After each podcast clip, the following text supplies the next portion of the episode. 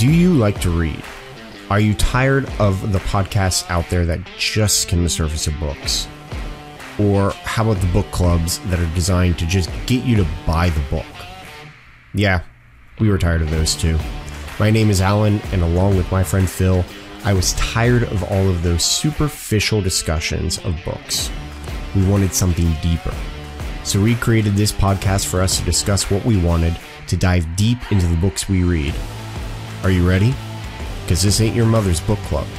This is two dudes with an opinion.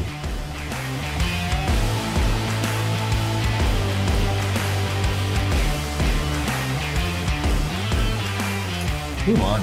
We're going to hit, hit it back later.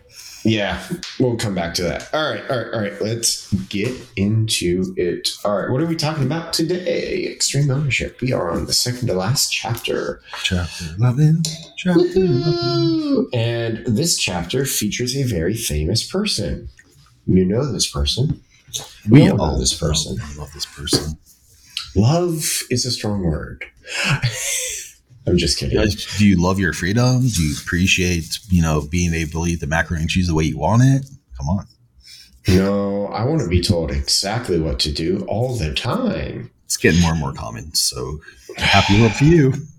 Yeah.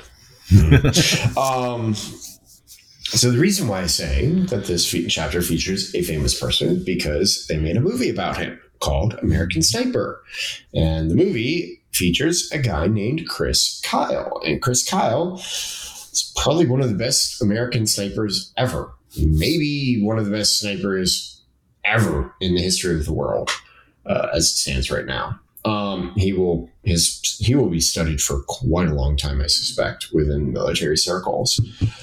And the chapter, long and short of it, starts out with Chris kind of just sitting on top of a building and monitoring things and says, Hey, guess what? I got a guy in this one building. What should I do? Um, yeah. Anything you want to add into that lead in before I, I like start diving into the discussion? You know, let's have fun with it, right? Um, so there is Chris. There is this is Leif at this point, right? Chris and Leif. Yeah, so Leif is ta- we're talking about it. Um, I think Chris is on his own with his spotter, and I think that's it. Hold on, but keep. Okay, so um, there there is uh, Chris has a target he can't identify exactly. He sees a basically he sees a, a sniper rifle or a scoped rifle is I think what they say. So they know probably some kind of sniper. Um, it's not. They're you know they know where all the good guys are, right? They know obviously with no uncertainty. So then obviously it's not a good guy. Could it be? Right? There's the question. So, the one they don't necessarily say whether or not Leif was right there with him, but it is possible. Um, With a radio, it doesn't matter. Uh, the, the long and short of it is that really doesn't matter. He was uh, Leif and Chris were communicating, and so like Chris is trying to get Leif, hey, this is where we're at. This is what we're doing. Uh, the platoon is operating in conjunction with an army unit. Uh. They have an M1A2 Abrams uh, and a Brad and Bradley fight, uh, fighting vehicles. Blah blah blah. They have a lot. Armored cavalry. Yes Yeah, armored cavalry there. and I mean, obviously, as armored cavalry, and you're moving through the streets, you're kind of concerned when somebody says, "Hey, I got a guy in a window in a place like this." You should be. right? Should be. If you're not, if you're not concerned, there's if you're not something concerned, wrong. you're crazy. Yeah, You know, so and we've all been there. Let's not judge. Right? Those are some kind of strong words. Right. crazy. Yeah, yeah. You know, those those Are, are are you getting triggered by that a little bit. Yeah, yeah. You know, I'm starting to Uh, feel, you know, repressed and I need to do some kind of rep- reprobations for crazy people because they've been abused. Reparation. You mean reparations? Reparations. Yes, reparations. Let me write that word.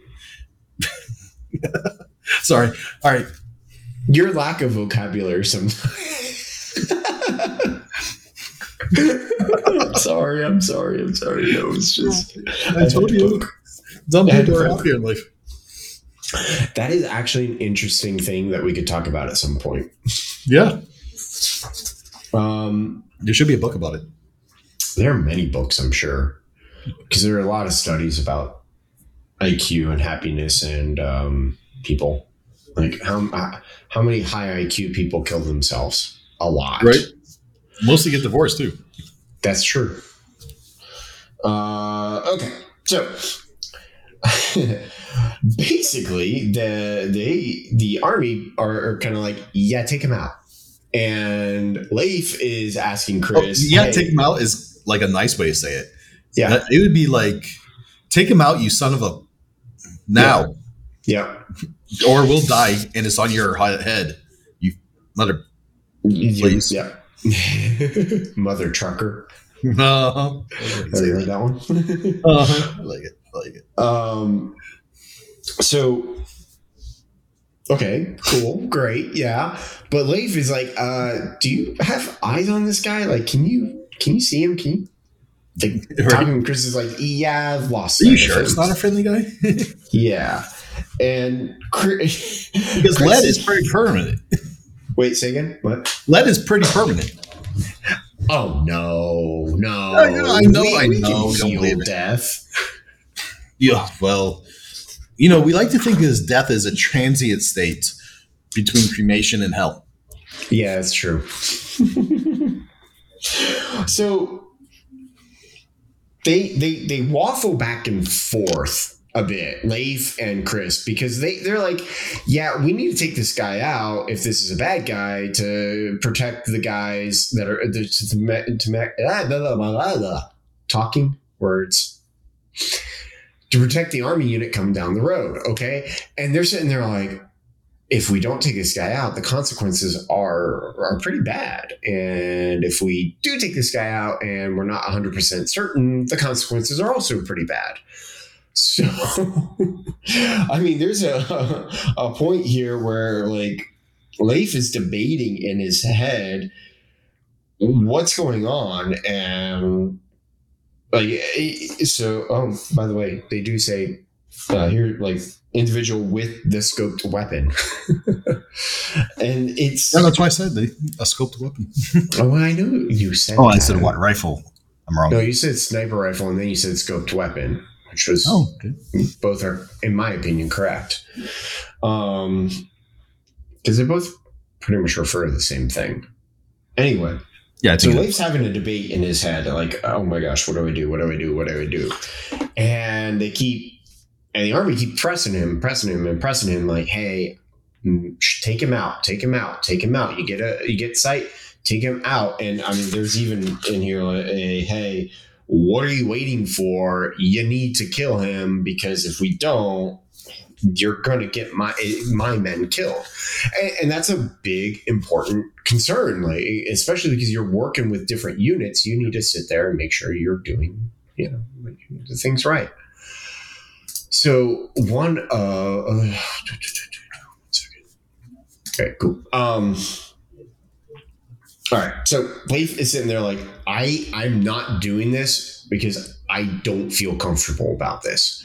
I do not feel and, and the thing is, Leif is 100% in the right because if he shoots and it's blue on blue, which we talked about previously in a, the, like the very first episode, a few times. Yeah, from the beginning. which, which is basically friendly fire, Leif's in trouble. Leif's the one who gets his, his, his well, gets fired, not the army guy. The army guy's just pressuring him. Leif has the ultimate decision. Screw fired. He has to live with knowing that he executed an American, Yep. Or, an American hero, or right? Iraqi.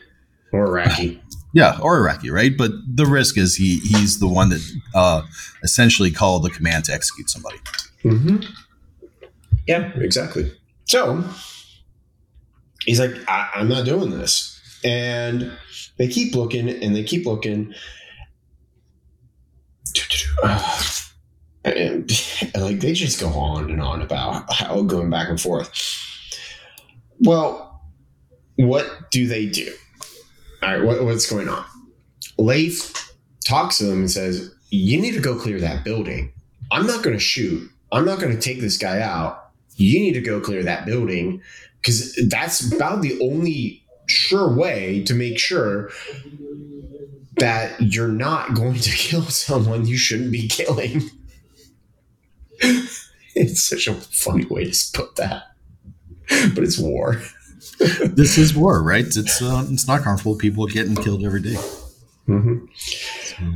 so they finally agree, and guess what happens? Dun dun dun.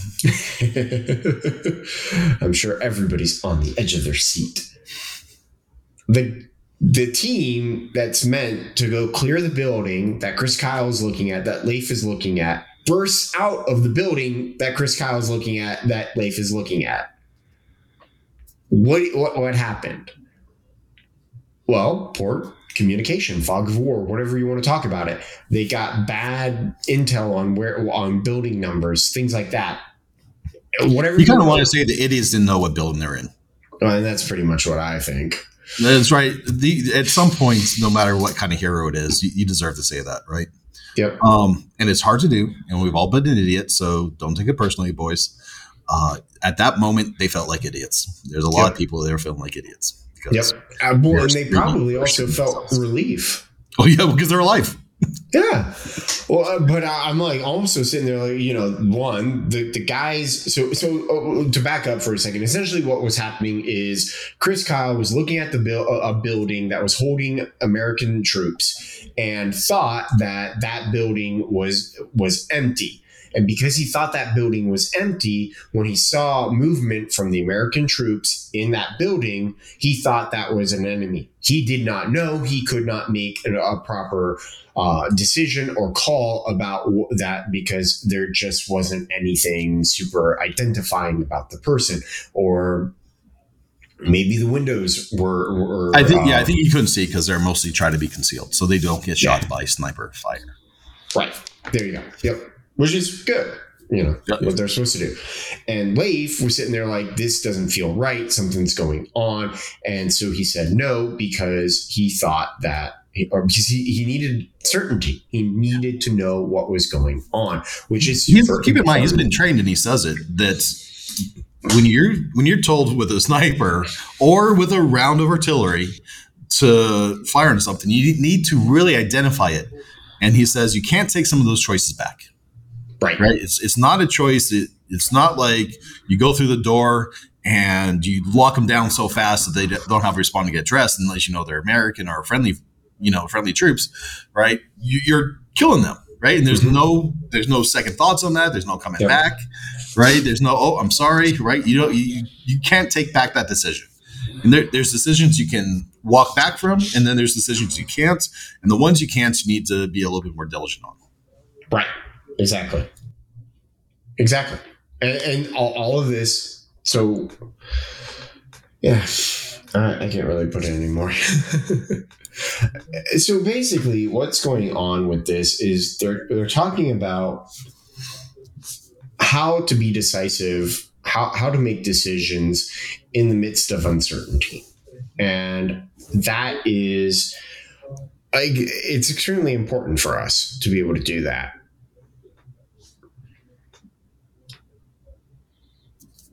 Got nothing. Uh, so, I, I yeah. Uh, well, okay, so we can. How do I put this? We we will never know what the fog of war is like until we're in the midst of the fog of war, and the number of decisions uh, that need to be made and the uh, the decisions that need to happen on the battlefield amidst all of that uncertainty is absolutely intense and insane. And very i mean just to get on like a, a little bit of a soapbox type moment we often back here we uh, we, we monday morning quarterback off uh, these these military commanders a lot. And it's hard not to do that because we sit there, we don't know. We just don't understand what that's like and what that situation was really like until we've actually been in it. And so we question and we say all that, and we probably shouldn't. So that's my soapbox. No, you can talk about it. I think that's good. Um, I think it's good to question, right? And I think it's good to question as long as you're keeping an open mind, realizing you're quarterbacking. And uh, I don't know if this is a part. Yeah. And I think this is a big quote from the book. And I'm not sure if I'm destroying it, but I'm going to kind of just throw it out there. It's mm-hmm. at times an educated guess is going to be the best option you have available. Mm-hmm. And this is when a leader's knowledge and experience is especially critical to compensate for missing information. Now, yeah. when we're quarterbacking, we have the full picture. Plus, we generally mm-hmm. have their thoughts, and we can mm-hmm. then look at that, analyze it, uh, and what we're what sometimes we don't realize is that we're analyzing the analytics of the post of their post review when they're being open mm-hmm. and honest, mm-hmm. or not, right? Um, but you're you're looking at it from uh, above with the full picture, and that doesn't ever happen uh, in the fog right. Wars. Right, and to take the that and downplay it a little bit um, to the everyday. Uh, so I want to take that and so the fog of war is pretty intense, and we all we, we should all we, we can all acknowledge that, and we can all acknowledge that in business you're oh well, I should say in life in general, it's highly unlikely that you're going to run into as intense of a situation as the fog of war. Um, there are those rare uh, exceptions and occasions where that does happen, like you, you end up in the midst of a riot for some reason. Um, With a brick in your hand? How did this brick get in my hand? Yeah. Everybody's thrown in that building. Okay. Officer, I was sitting there and the brick just appeared and I had to get rid of it because I knew if you saw me with it, you would arrest me. So I threw it away and accidentally, or and I accidentally threw it in direct the direction of that building. Bill jumped in my way. Yeah. Yeah. so the fog of war I, I, I I'm saying that a lot, and a lot of it is just to try and trigger some thoughts in my head. It, it's basically uncertainty, and in in life, we just we don't have the full picture. We have no idea about everything. We can never have the full picture of things. And so when you uh, are working and, and you're being a leader or you're, you're even being a follower, uh, subordinate, you're never going to have the full picture about everything that's going on. I, I mean, uh, let's think about, uh, let's put it this way. In, um, in software development, we tend to have what we call daily stand up meetings. And the stand up meetings are everybody getting together and all the developers and the project management team and sometimes product owners getting together, sitting there and the software development team essentially gives updates about where they're at. And I would argue also that uh, pro- project managers and product owners should also be giving updates about where they're at because that's an important uh, aspect. They they are an important aspect of the team as well. What you do typically is answer three questions: What did you do yesterday? What are you planning on doing today? Because daily stand-up meetings are theoretically supposed to be first thing in the morning before you before the uh, the rest of the the workday. Uh, sometimes they be because of our digital era, eh, they end up being in the middle of your day, or maybe even at the end of your day. But anyway. And then finally, the other is: Do you have any blockers, or do you need any, uh, help with something? And that's what something that you need to answer in that stand up. Now, stand up is supposed to is meant to be quick. Uh, I believe the the I believe I I don't care how long you give your stand up. I believe that the uh, Scrum model, uh, which is one of the more popular agile methods, which is what stand up falls under, uh, recommends 15 minute stand ups for the entire team. Um, the idea then is everybody gives their update, and if there needs to be any more in depth discussions that happen, uh, those ha- have to happen in a separate meeting. And that's the, the best way to do it. Anywho, so the idea so you're you're constantly giving stuff. Now if you are a project manager or you're like the lead software developer on the team and you're sitting there your team's going to be giving you quick tidbits and bits of information. You're never going to get fully all of the information about what they are doing throughout their day. You're only going to get the information that is pertinent to the project or you should be only getting the information that's pertinent to the project um, sometimes I've been in meetings where people just like unload about something that they're doing. It's annoying. Um, Kanban is the other one you're thinking about. Uh, but Kanban is different. We can t- uh, talk about that later. Um, Agile is the overarching framework. Scrum is a uh, specialization of the Agile framework. I'm not a huge I like fan it of for distributed teams. Uh, yeah, it's nice, but I'm not like a huge fan of like the entire Scrum model. I think they uh, have too many roles in it. Um, like they have the idea of a Scrum Master, and I don't think the Scrum Master is uh, worth having. I think the Scrum Master is uh, a useless role for a team because I think your project manager should be the Scrum uh, should act as the Scrum Master. So you essentially combine the two goals or the two uh, the two roles. Yeah, I think on smaller teams they do.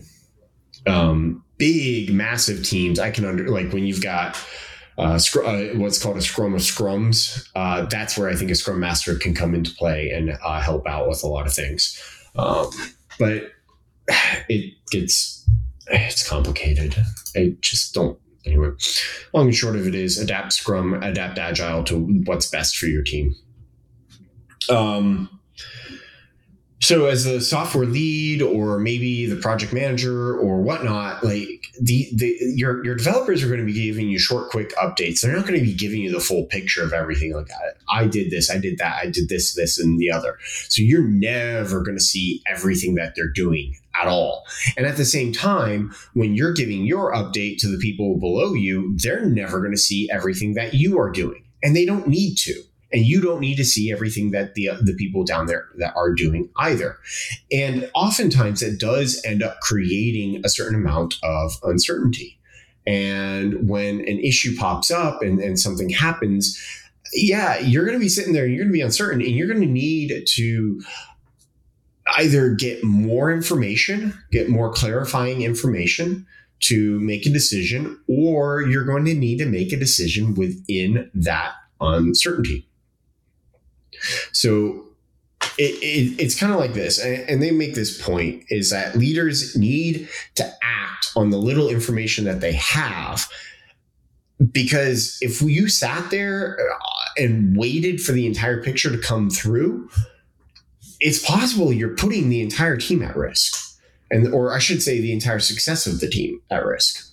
You you risk just being too late to achieve your mission. If you wait for comfort and Yep. security and all that crap that we all love, right? Yep. Um, people are going to die, and you're going to wash your hands saying, "Well, I didn't have all the information; I couldn't make a choice." That's not a real answer, right? Yeah. That's a cop out. It's lame. Um, even somebody as dumb as me can accept that, right? So you have to sometimes pull that trigger. Um, but you, if you're going to pull the trigger and you have limited information, you do it based on logic and what you have uh, available to you, being intuition, being you know, and I- I'm a big fan of intuition, right? But all the facts you have, make sure you're not using emotional choices when you are stuck in that situation where you have to make a choice. Hmm.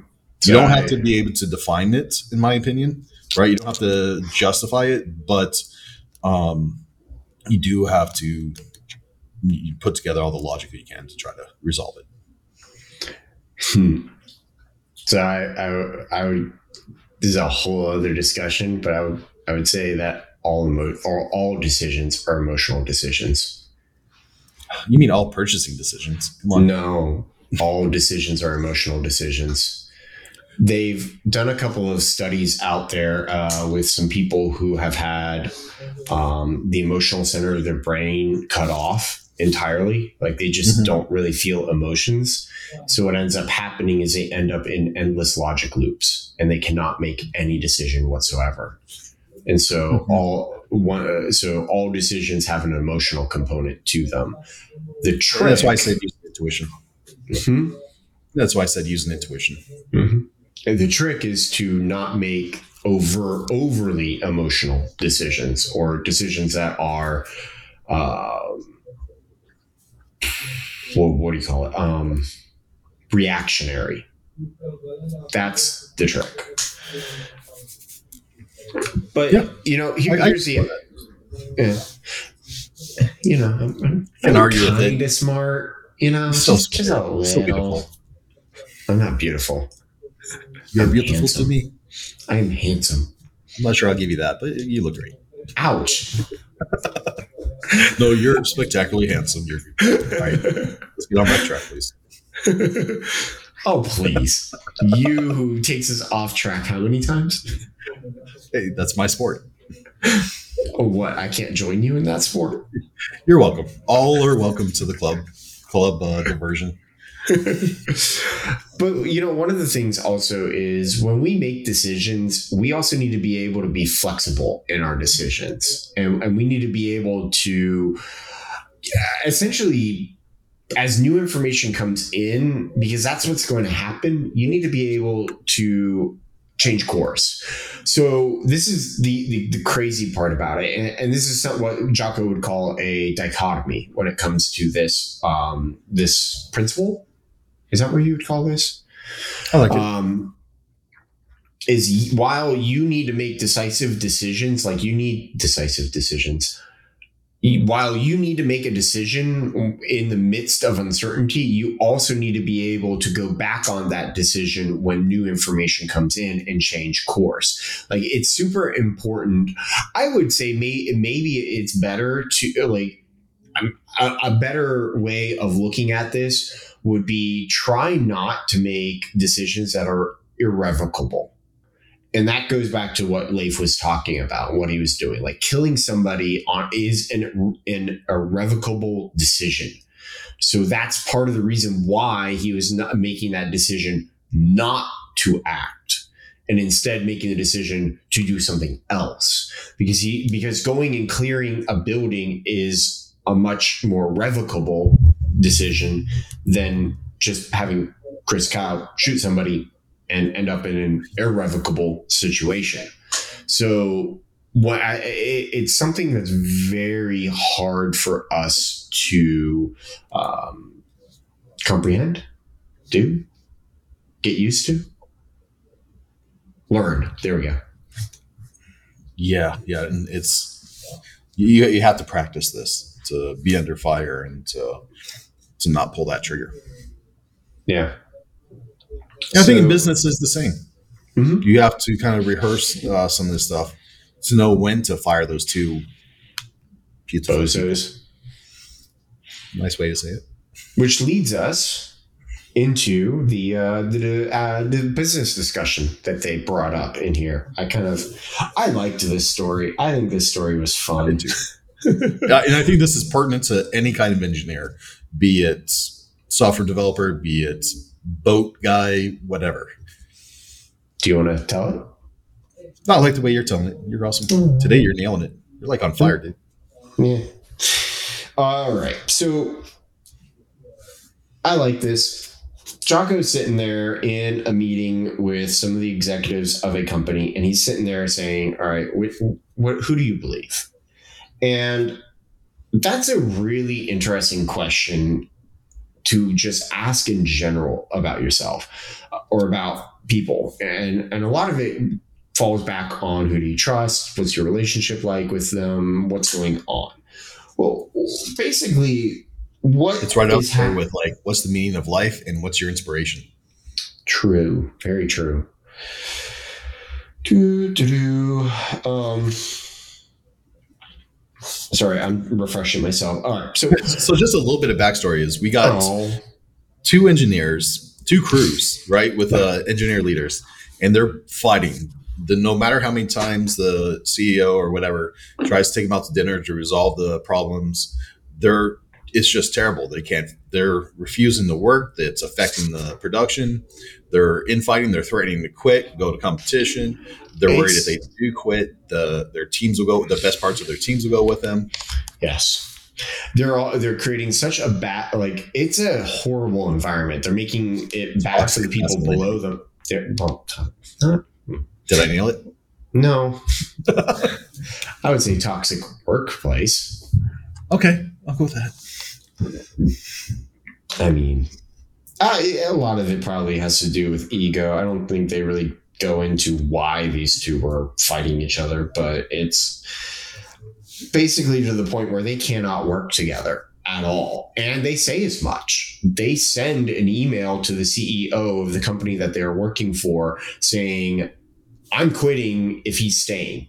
Both of them say that. it's it's hilarious, honestly, in my opinion. Yeah, so, yeah, the CEO, so the CEO is like, I've got these two ultimatums from I've got this, from these two people who are at each other's throat. I can't get rid of them for all of the reasons that Phil said because uh, of so much fear. It's hard to replace losing Mhm. It is. Like you get good engineers, it is so hard to replace a good engineer. Mm-hmm. And Unfair. So unfair. Our education system needs to pump, pump out more of these. we try. we try. Try harder. I I have some theories. It's your fault. I have some theories about that, but anyway, I, I do too. That we should talk about that sometime. yeah, we should. Soros doesn't fund engineers. wait, what? Soros doesn't fund engineers. Uh, maybe. I don't know. Honestly, I don't know what he does. He does so much stu- uh, stuff. None of it seems to be good. That's what it feels like. Just, you know, I mean, it's good for somebody. It's all on Yeah. what side of the team you're on, honey. That's a good point. Define your evil, please. I uh, that leads me down a whole other track of things like that I was thinking about, and I've thought seen recently a lot of people talking about it. But I don't want to talk bring that up here because it's It's out of the scope of the story. Yeah, it is something else entirely. So basically, the CEO is she receives these emails and she goes to the her um, her boss because the company that these two engineers are a part of is a subsidiary of another company, and so she's going to the bo- her her boss and being like. I, I don't know what to do. And she can't really do anything because she's at an offsite with all of the, C, of uh, the CEOs of the subsidiaries and stuff. Well, Jocko and Leif are there doing some training with them. And so they make the decision of, well, why, we've got these leadership experts here. Why don't we ask them? Why don't we talk to them about this? Right? So Jocko sits there and is like, well, he flips it on, he flips the whole thing around and asks her, like, okay, well, what do you think? And, the, and this is kind of like the mark of a good, uh, uh, in my view, good teachers and good mentors is to to try and, and flip it around and get the other people to talk. Phil, you look like so serious right now, and I thought you were frozen until I saw you breathing. I'm just into it. I'm like, I'm hanging on every syllable. And I know I Yeah, shouldn't. I should think big picture, but so what she basically come, comes back with is i don't think i believe either of them in this situation at all and jocko kind of is like, eh, like puts it completely square in her lap and says you need to make a decision. You don't have all of the information and unfortunately you need to sit down and, and like figure this out. And it- it's kind of like you know she sits there and she's like you know i I think i'm just gonna let this play itself out. And Jocko's like "O- okay why like what are you what are you doing on with it. And she says, you know, honestly, I, I just I don't know what's going on here. I, either of them could be lying to me. It doesn't. So I don't know what's going on. I just don't have enough information to act. And basically, he's like, okay, you know what? You don't. That's fine. And and you know, letting the situation play itself out is a valid option. But what do you think is going to happen if you let it play itself out? Like, what's what's going to go on? And she's like, you know, uh, time will just tell. But they just don't like working with each other. They don't like going on with all this. It's just if I if both of them, you know, and then we end up in a situation like with what Phil's saying, like she's like, you know, one of them could leave or they could both leave. They could take the team with them, all that stuff. And she, Jocko's like, okay, cool. You, you can play it out, but like, what are the options? What are your other options available? And she's like, well, I could fire one. Okay. That's an option. What else? And he's like, well, I could fire. Yeah. Phil's getting all excited. Fire both Get yeah. rid of the cancer. Cut it yeah. out. Fire yeah. that shit, yeah. Yeah. Because the, the reason why she brings that up is she's like, well, what if I fire the wrong one? So let's say one one of them's telling the truth and one of them's lying, and then she fires the one telling the truth, and she gets stuck with the one who's lying. Yeah, right. What if she gets stuck with cancer and kicked out Mister Captain America? Exactly. Exactly. And John is like, uh, okay. And then everybody says they fucked up, right? Everybody makes fun. Yeah. Yeah, exactly. And and she loses a ton of credibility with people at the t- company and blah blah blah blah. Anyway, so she sits there and is like, okay, I don't want to lose them, but I can't just fire one of them. What, what do I do? And Jocko is like, you're in a bad situation. You, like these people are bad at, at this and she's like, "Yeah, you're right. I'm dragging this out." Eventually, what she does makes when she makes a decision to fire both of them. She go she leaves the off uh, offsite to go and arrange everything, makes all of the phone call, appropriate phone calls, sends off the appropriate female e- females.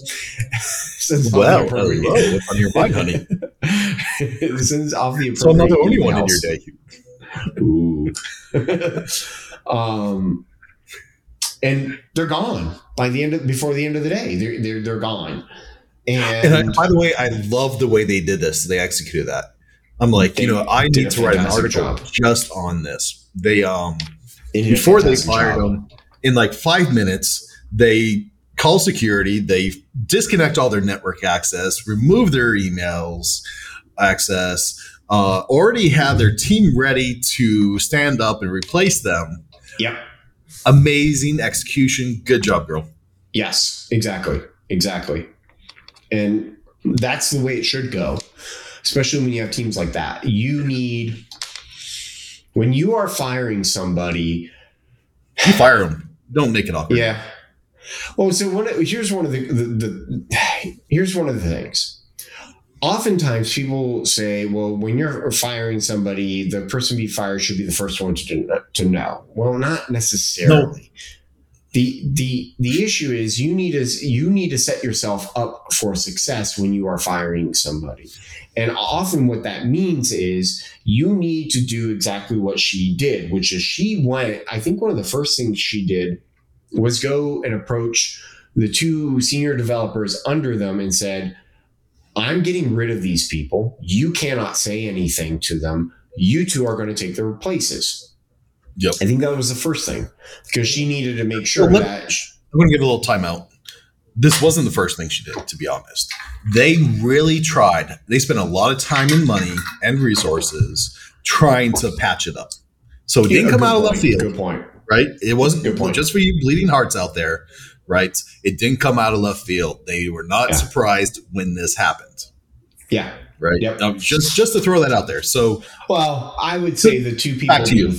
I would say the two people being fired were probably surprised, and they were probably surprised that both of them got fired. But I think the rest of the team kind of understood what was going on, and the rest of the company kind of was like, "Yeah, this was a good decision." They, they're just surprised it happened to them, right? Yes. They, you know, everybody yes. thinks that they're the one walking on water. But yeah. no, they couldn't be surprised that it happened because they were like, either fire him or I go. right? Yeah, that's a good point. when you make that ultimatum, right. you know you are risking getting fired. Well, and, and honestly, like the point, uh, the, the whole thing is if you make that ultimatum to your boss and your boss, You're not a partnership anymore. What? Yeah. You're yeah. not. You're not acting as a partner anymore. Yep. If your boss, if and your boss doesn't fire you, something's wrong. Like something's absolutely wrong. Uh, because Yeah, and it really is because you shouldn't be in that position where you have to say, "I can't take this anymore." Right. yep, That Yep. first of all, that's a failure somewhere along the lines. yep. Uh, and, And it may be theirs or could it may be be- yours. Yes, thank you. Yep, that's what I was. Exactly. Like that should never ever be popping up, making an ultimatum like that. It's just awful. So once they've made the decision, then they go and they approach those people. Then they approach security.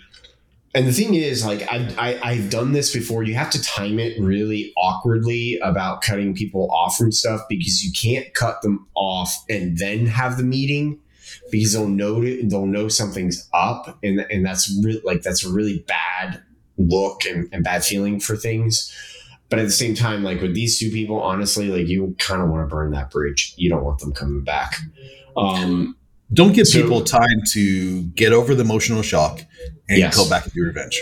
yes exactly so the the, the idea then is you bring them into the meeting you, and while while they are in that meeting that's when you cut them off from all access to everything and some companies it's pretty easy to do because you just flip a couple switches and you're good to go other companies it's a big ordeal so You know, and we should talk about that, right? So if you're a software company, um, there's a good chance that they're in the middle of some kind of work that needs to be committed, yeah right? Uh, Yeah. Engineering company, right? They're working on a file or a design or draft or something that needs to be committed, yep right? So there needs to you need to have in practice essentially that's you know before somebody comes to meeting they commit their work, uh, you know whatever whatever, right? So they somebody gets their computers and, and be, is, should be able to go back and commit it right one way or the, the other.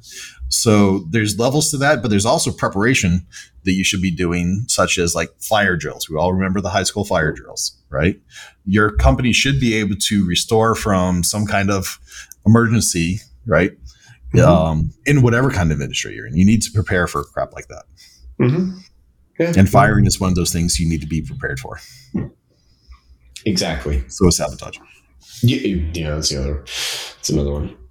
You need to have an. uh, You need to have procedures in place. Essentially, to sum all that up, you need to have procedures in place for th- situations like this. And rehearsals. Thank you. That's the other one. Yep. So, what ends up happening with this? She fires them. They leave. The two people who step up and take over their those positions end up doing a phenomenal job from what they're they kind of indicate. and they they do good. They they move on and things get better. And the thing is, it's like And everybody realizes that if you're a douchebag, you get fired. yep. And everybody finds more motivation to find harmony yeah. versus the dichot- the opposite of that. Oh, so and here here's an interesting interesting discussion we could have. Do people is that motivation um uh, to, to have that harmony or to find that harmony is that motivation driven by a fear of well if i don't find harmony i'm going to get let loose or is it because the cancer is now out the harmony can then get created Yeah, Yeah. and there's you know it comes to a whole ton of stuff, right? Exactly this. If you leave broken windows, you tend to get more broken windows.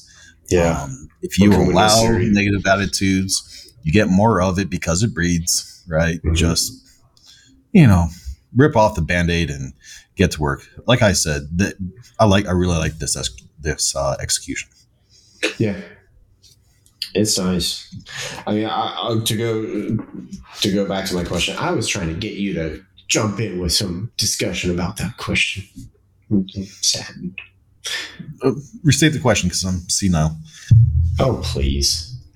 Uh, when all right, so there is disharmony between the teams. Okay, there was disharmony, and a lot of that disharmony. Uh, well, you know, I'm not even gonna. I'm not gonna because I'm gonna lead. I'm gonna lead you to an answer. So there's disharmony. No, try to lead me to the water. I'm like no, a camel. No, I, I, I it, there, there's disharmony between the teams, and you you have the two team leaders. You take the team leaders away. Are the team the, are the teams going to now harmonize because they're of of a fear of if we are not in harmony, we're going to lose our jobs, or are they going to harmonize because those two leaders are gone? The egg, the egg or the chicken. Mm-hmm. Um, gosh, I would say in this situation, it's going to be for fear, right? Because they um they let it go on too long. Mm-hmm. They let it go on too long. If they had cut it off a bit sooner, Mm-hmm. right, then I think it could have been more harmony based, right? But Mhm. I believe that they're going to they have a, they obviously have a culture of desire and harmony because they really worked hard for it. Um so that is that's obvious. If they had taken out that factor Mhm. uh altogether, it would just be a like a fair economy. Mhm. But because they let it go on a little too long, it's questionable which way it's going to lean Mhm. right? Now, if they had just taking them both to the bar, uh, said, let's work it out, right? And when they couldn't work it out after that, they just fired them on the spot, right? I think that would be like, okay, yeah, it- harmony has to be something that we work on quickly because that's the Mhm. value, Mhm. right? What they what people realize is the value was fear of not being able to replace people. Mhm. Uh, from the From the idea mansion. that- yeah, from from that situation where they took Exactly. them out and they they they didn't, but like Yeah, yeah. was afraid to lose those people because Exactly. So management was coming from a place of fear. Yeah. Right. They weren't coming to a place of cultural values. yeah, um, and it becomes obvious. So that's why I say yes, it's probably fear based with the desire to find harmony, Mhm. but they didn't lead from that. Mhm. Does that make sense? They didn't lead Yeah. from the of looking for harmony. They they led from a position of fear of um, losing the business and not being replaced. So that's it, it, that, that.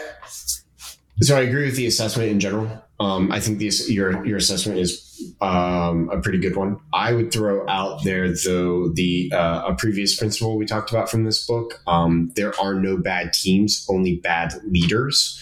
And if those two people are the bad leaders, and you get rid of the bad leaders and you raise up the good leaders in their place, and then let's say in theory, uh, this CEO is a good leader too. So you you you remove that disconnect and you bring in two good ones. You, I I think that you can start working with the harmony stuff and, and bring things together. Now, I would argue too that even then there's still a fear component as well.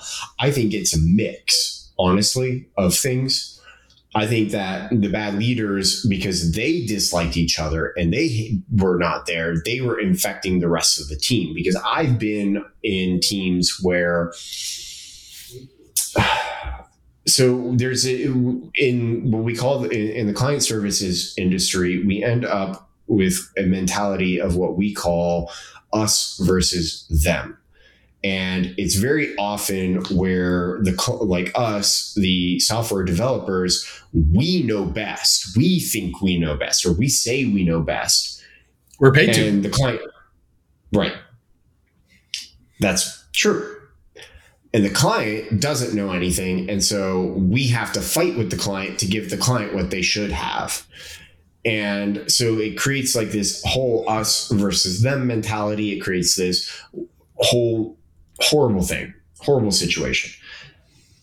Well if you like you if you get rid of that and you start focusing in on pro, like it's not us versus them it's us with them us advising and helping them it's it changes the dynamic entirely and I've been on teams where we've had one or two people on the teams that just can't get rid of that us versus them mentality at all.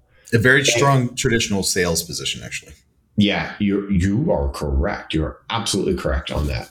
Have I told you about my position of uh, standing part, like standing with the customer as a partner, even if your solutions don't work for them? Well, yeah, you- you keep Have I ever talked about that?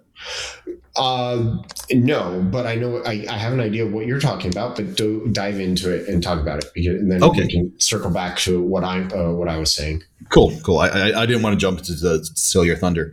Um, but essentially, here's here's when I'm working with a customer. Um, I will sit beside them like i I'm like their like I'm their actual partner Yeah, and listen to the whole problem, and then dive deeper into it with them. yes, and even get into what is traditionally none of my business. I have no problem stepping there, and I will. Right? If you don't want to, if you don't want somebody stepping into your business, don't call me up. yeah, Right? Um, because I need the whole picture to understand if my solution will actually work for you, and I'm not scared to say I am not the right partner for you. yes, And because I'm, and the big reason for that is uh, I have enough experience to, to know that if I try to fix your problem with my solution and it's not a good fit, you're going to regret it later, and so will I.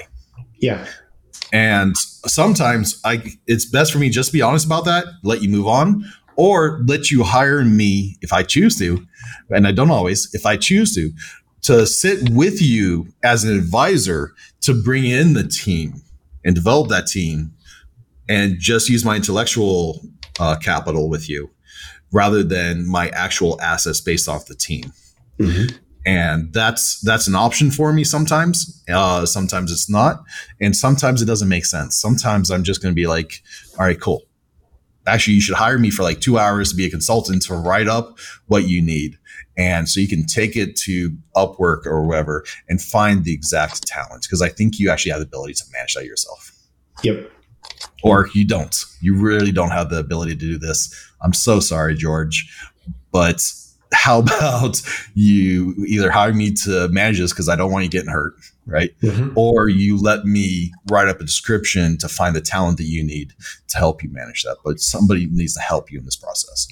So that is that very much sounds like the phrasing, and I'm sorry if I cut you off on that. Go for it. I Um, needed some rescue.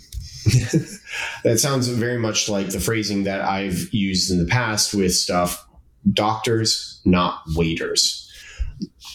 People need doctors, and when a doctor comes, uh, what does a doctor do? A doctor comes in and sits down and talks to you and asks you a ton of questions and does a differential diagnosis, which is where they take a look at your symptoms and everything and they start matching it and going back and forth between okay, it could be this, could be that, but this these symptoms don't match this thing, so we can roll that it- that type of thing. Like they, they narrow it down, they bring it down and narrow it down, and then they figure out from that point, all right, we've narrowed it down to what you what you actually need. Here's what you need. Here's what you need to, to do. What does a waiter do? A waiter comes to you and asks you, what do you want? And then just gives you what you want. And in some situations, to be honest, like a, a waiters are useful. Waiters are helpful. But the problem is that does not set you up for success in the long run. It does not work out uh, very well. When you sit there and you you take the doctor approach, it like you end up creating a relationship that ends up lasting for oh, for a very long time. Going back to the doctor, doctor Or at least a friendship waiter. sometimes. Yes. And that friendship can lead to other things, which is awesome. And that doc, like that doctor and waiter, uh, taking that doctor and waiter thing, how many doctors do you have? You usually, usually stick with one doctor over the years. How many waiters do you have? Hundreds, hundreds within a year because waiters come and go. And that's kind of what you want. Like you want the doctor as a business. You don't want the waiter. And so that's the important thing. And that's part of what the whole us versus them mentality is. The us versus, if you create that us versus them mentality, or you have that us versus them mentality, you're you're just going to be a waiter because you're just going to be like, I I don't want to fight with them because you're going to view every interaction as a fight, and so then you're going to get to the point where you just want to give them what they're saying so that you can move on. But the truth is, you don't want that. You want to get to that doctor mentality and be like, I want to partner with you and help you out and work with you on this stuff. Can I have fun with this for just a No. second? No, because I need to finish my other point. okay. So I've been on teams where we've had people who just can't get rid of that us versus them mentality. And it is amazing how that one person just infects the entire team and, and uh, infects the way the team behaves and acts and interacts and, and things like that. And like, I was talking with a friend the other day, uh, other day, and there's a very toxic person on uh, who's on their team, and they're trying to get a build out. And this toxic person has sat there and said, "No, I'm the one who's control in control," and the, they're trying to get a build out because they need to be in uh, certain compliance with things. They're currently in legal peril as a um, as a company because they're not in compliance. And this person is like is just because of their attitude, because of the way they are, and because of the way their behaving behavior is, they're preventing a, the build from even occurring and the team is just sitting there like we can't we need to do this we need to get this going and everybody on the team is just like uh, we don't want to deal with this person. We don't want to do anything. Like he my friend told me at one point they were doing a retro. And in retros you you just typically sit down and you talk about what went well what went wrong what do we need to improve on what do we need to keep doing? Things like that.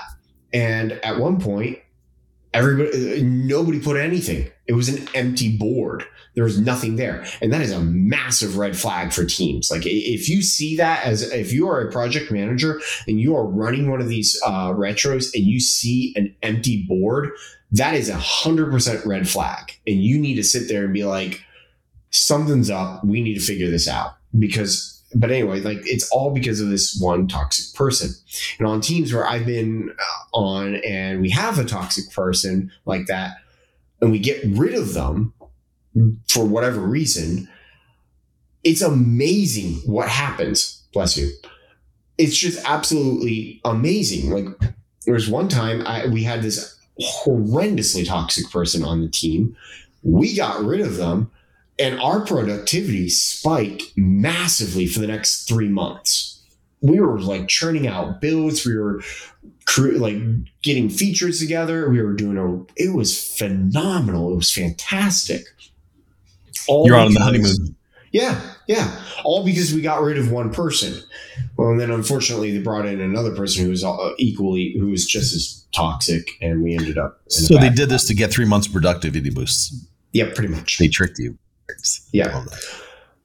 Brilliant. Jar. Oh yeah, yeah, yeah. I don't have my jar with me. Let me have just point it Actually, I, I dropped a bunch.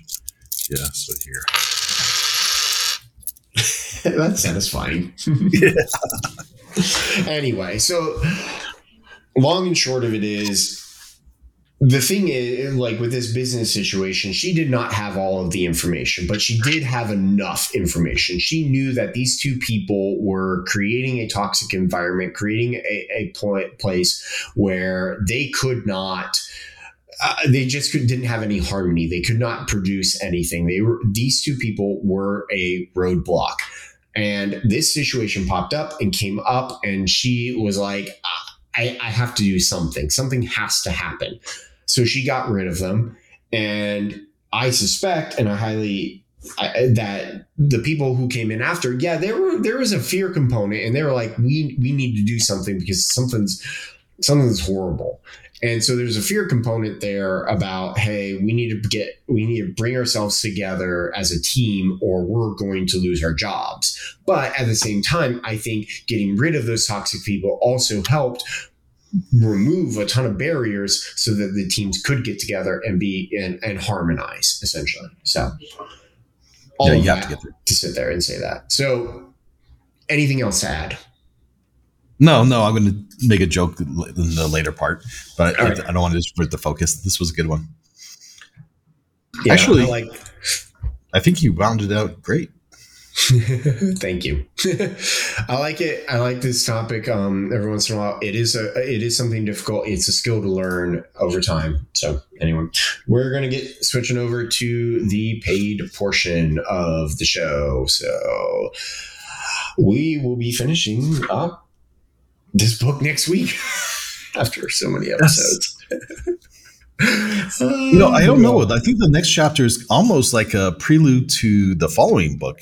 It's a little, It is. little borderline. It is. It's a prelude to it, but at the same time, it's a good one. So, it's Still part of the book. So we. So we will. uh We will talk to y'all next time. Let's switch over.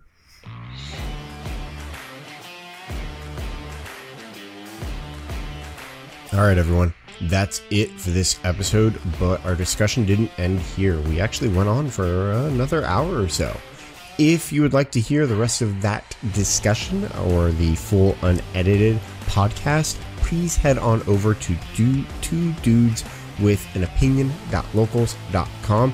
That's two, the number two, dudes with an opinion.locals.com. And for the just the price of a cup of coffee, you can hear that full unedited version. And if you want to talk to Phil and I directly, uh, just buy us a, you know, trip to McDonald's. That's it. That's all we ask. Anyway, if you enjoyed this and like what we are doing, please leave us a five star review in Apple Podcasts or wherever you listen to your podcast. That really helps us in the charts. If you didn't enjoy it, well, well, I'm sorry. You can just drop Phil a line and, and let him know what you what you thought. And his uh, email is in the podcast notes. So just let him know. We like to hear from you. Before you go, please hit that subscribe button so you can get the latest episode from us. Otherwise, you can find all of our social media uh, in the podcast notes if you want to connect us with us there. If you do all that, we'll continue bringing you these great episodes, these great discussions. Thank you for listening, and we'll talk to you later.